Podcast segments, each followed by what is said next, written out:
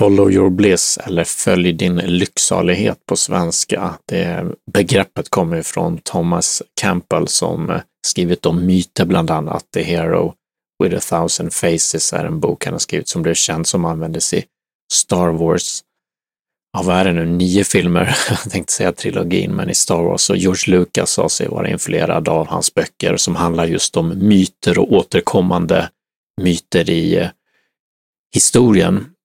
Men han pratar också om det här med follow your bliss eller följ din lycksalighet. Bliss blir ju lycksalighet på svenska, inte ett jättekul ord sådär. Man använder det inte så ofta, men det är det man får översätta det till så vitt jag vet. Själva idén i alla fall tycker jag åtminstone är intressant, meningsfull och användbar för det här att faktiskt följa det som gör oss lyckliga eller någonting mer än bara lycka utan till och med lycksalighet och som går bortom, skulle jag säga i alla fall, lycka. Det, det, är någonting annat. Bliss på engelska blir någonting väldigt speciellt. Det återkommer i många traditioner. Exempelvis hinduismen så pratar man om att världen, sanningen, den ultimata sanningen i slutändan går att eh, konceptualisera i tre begrepp, being, consciousness, bliss. Satchit Ananda. Så being, varande, consciousness, medvetande och bliss då, lycksalighet, det är en av de tre fundamenten som utgör verkligheten ungefär. Ett sätt att se på det, i alla fall inom en del hinduism. Och bliss återkommer i andra traditioner också, just att söka det och eh, inse också det, inse att bliss är här just nu. Jag själv utforskade de här tre, begrepp, tre, tre begreppen eller utforskare. Jag blev varse dem under min andliga resa skulle man kunna säga. Så beingness och eh, consciousness, satt och chit. De två upplevde jag var ja, men allestädes närvarande för mig, att jag, jag kunde se det i mitt eget eh, uppleva det som en direkt upplevelse hela tiden. Men Bliss var någonting som jag inte riktigt förstod mig på. Och då tog jag faktiskt hjälp av en vän som eh, guidade mig för att komma närmare känslan av bliss, eller upplevelsen av bliss. Och vi gjorde den eh, guidade meditationen, eller han guidade mig genom det och eh, i slutändan så insåg jag, insåg jag att det är det jag upplever hela tiden.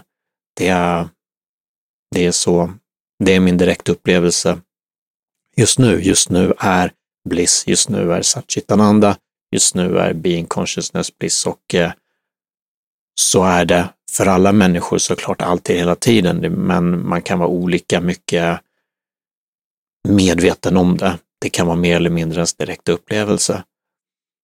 Joseph Campbell menar i alla fall på ett kanske lite mer eh, inte absolut sett utan mer i relativa termer prata om att follow your bliss, alltså följa ens lycksalighet i termer av att vad är det som kittlar mig ungefär? Vad är det som manar mig eller vad är det som eh, retar mig i, i positiv bemärkelse till någonting? Vad är det återkommer hela tiden det här som intuition, hjärtats röst eller själens uttryck, vad jag innerst inne, om man bara vill prata enkelt, vill. Vad är det jag innerst inne längtar efter? Vad är min innersta, innersta önskan, längtan? Vad är det jag vill ha? Och vad är det som skapar den här lycksaligheten eller vad är det som gör att jag blir lycksalig? Vad är det för någonting? Vad är det för sak? Vad är det för aktivitet? Vad är det för eh, tillstånd, situationer som eh, skapar, orsakar eller gör att jag känner bliss? Ett sätt såklart att uppleva det är ju att göra så som jag gjorde, att eh, göra som en typ av self-inquiry eller undersöka vad är bliss, ställa sig själv frågan och gå djupare och djupare och djupare. Och till slut landa i vad det är för någonting bara och sen kunna använda det som riktmärke eller bara ha det som en, eh, någonting som är tillgängligt i vardagen. Men eh, det är också att känna in sig, vad är det som drar? Var någonstans finns lycksalighet för mig? Är det någon typ av aktivitet? Är det att, ja men exempelvis då skriva, rida hästar, be, gå i kyrkan, spela fotboll, måla, dricka vin, vad vet jag, saker, lyssna på andliga mm, snack, saker, aktiviteter, vara med vissa personer, saker som helt enkelt vi längtar efter, vårt innersta längtar efter. Och då säger Joseph Campbell att följ det, follow your bliss, det är som nästan ett enda riktmärke han har. Att så länge vi följer vår, vår bliss så kommer saker bli bra ungefär, åtminstone i slutändan, inte alltid precis för stunden kanske, men över tid så är det det och såklart omvänt om vi istället följer det vi inte tycker om, gör saker bara för att vi borde, behöver och sådär. Sådana saker kan ju finnas också, men var någonstans kan vi hitta vår bliss också? Bara att ställa sig frågan, var någonstans får eller finns min bliss? Var är, vad är det jag längtar efter? Vad är en, min innersta önskan? Vad är det jag älskar? Vad är det mitt hjärtats röst säger? Vad är det min själ vill uttrycka eller vill ta mig eller visa för mig? Vad är det för någonting? Det är i riktningen lycksalighet skulle jag säga. För genomsnitt, genomsnittet i alla fall. Kommer att tänka på Jim Carrey som pratade om sin pappa som han hade en pappa som var saxofonist tror jag och um, höll på och spelade ehm, jazz eller något och eh, säger man saxofonist? Jag vet inte. Spela saxofon och var med i något jazzband. Och det var hans eh, lycksalighet tror jag i mångt och mycket. Men det var en osäker eh, bransch.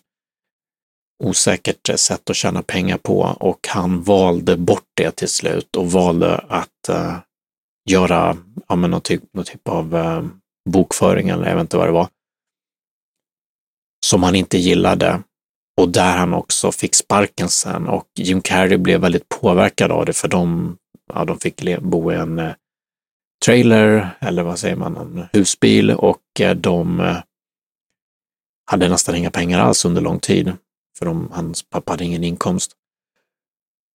Så för Jim så var det ju att jag kommer satsa på det som gör mig lycklig, det som jag verkligen vill göra, det som verkligen känns eh, sant för mig före de här sakerna som jag kanske borde göra eller som kanske samhället säger att jag borde eller som idéer och tankar om att tjäna pengar i första hand eller något sånt där. För man kan ju misslyckas då också. Man kan misslyckas med att follow your bliss eller följa sin lycksalighet. Mm. Olika typer av eh, aktiviteter som man tycker är roligt och sådär, skulle vilja lyckas med men misslyckas med. Men vad som är ännu värre, menar Jim Carrey, är att misslyckas med någonting man inte ens vill göra så som hans pappa gjorde. Det var det som påverkade så mycket, att han såg någon som valde bort sin lycksalighet, satsade på någonting han inte alls ville göra. Han trodde att han behövde dem. Det kanske var så, vem vet?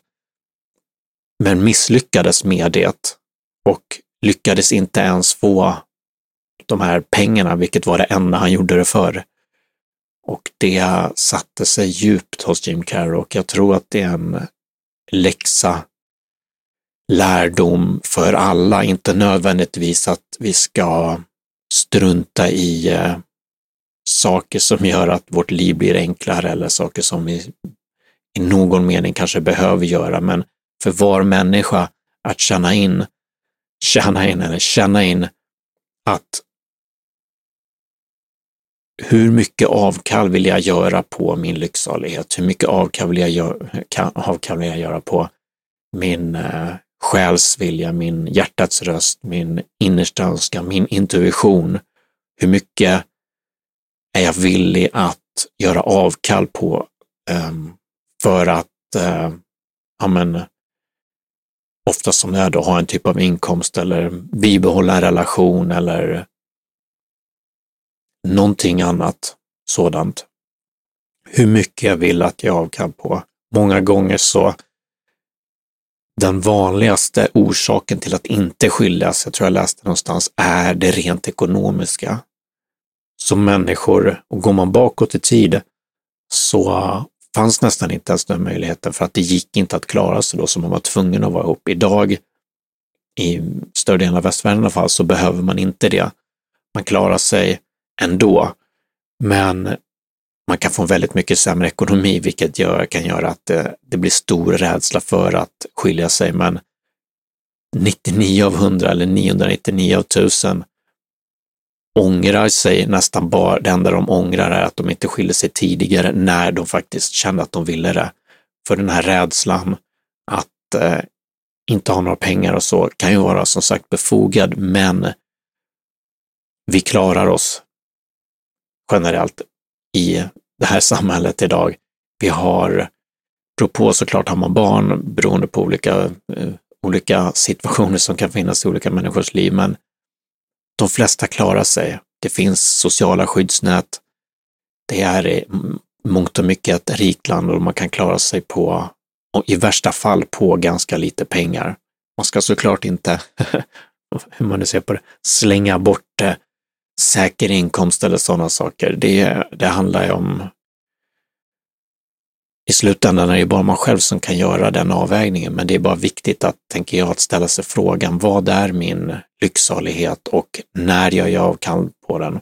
Och det är i mångt och mycket samma sak som vad är min intuition? Vad är min hjärtats röst? Vad är min själs önskan? Och hur mycket gör jag avkall på det? Hur mycket jag vill att göra avkall på det? Och vilka konsekvenser får det i mitt liv? För vad Joseph Campbell också säger, att när vi följer den här lycksaligheten, när vi vågar följa den, så väcker den någonting i oss och den frisätter kraft och energi. I boken Deliberately Developmental Organizations av eh, Robert Keegan så skriver han om olika typer av organisationer som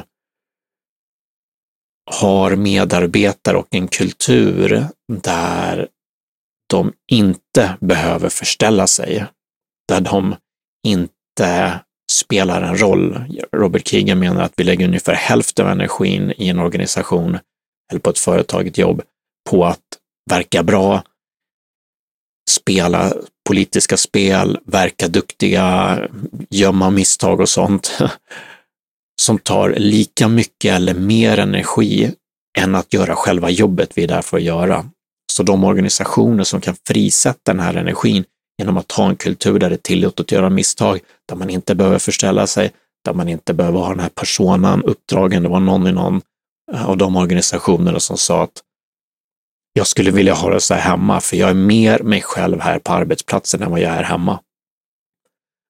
Då är det väldigt eh, tillåtande klimat som man säger. I alla fall, det frisätter energi och den här energin kan vi frisätta mer av också när vi följer vår, in, vår, in, vår innersta önskan, vår lycksalighet, vår själsröst. Så vi får mer energi att göra saker också. Vi får mer energi att göra annat. Så när vi vågar ta steget ut så är det läskigt, obehagligt. Men vi får också åtminstone kan få. Det, inte, det finns inga givna grejer, alla, det är på eget ansvar, men vi får mer energi när vi, det är därför vi får blissen då. När vi följer den och går på den så känner vi den och upplever den, den blir en direkt eh, en del i vår, vår eh, direktupplevelse, direkta upplevelse, vår närvaro och vi eh, attraherar mer av det skulle man kunna säga. Så den energin får vi hjälp av att göra mer av det vi vill göra och även annat också. Det frisätter energi för oss när vi vågar följa eh, vår själssång. Så ja, ja, men det var det, Joseph Campbell och Follow Your Bliss.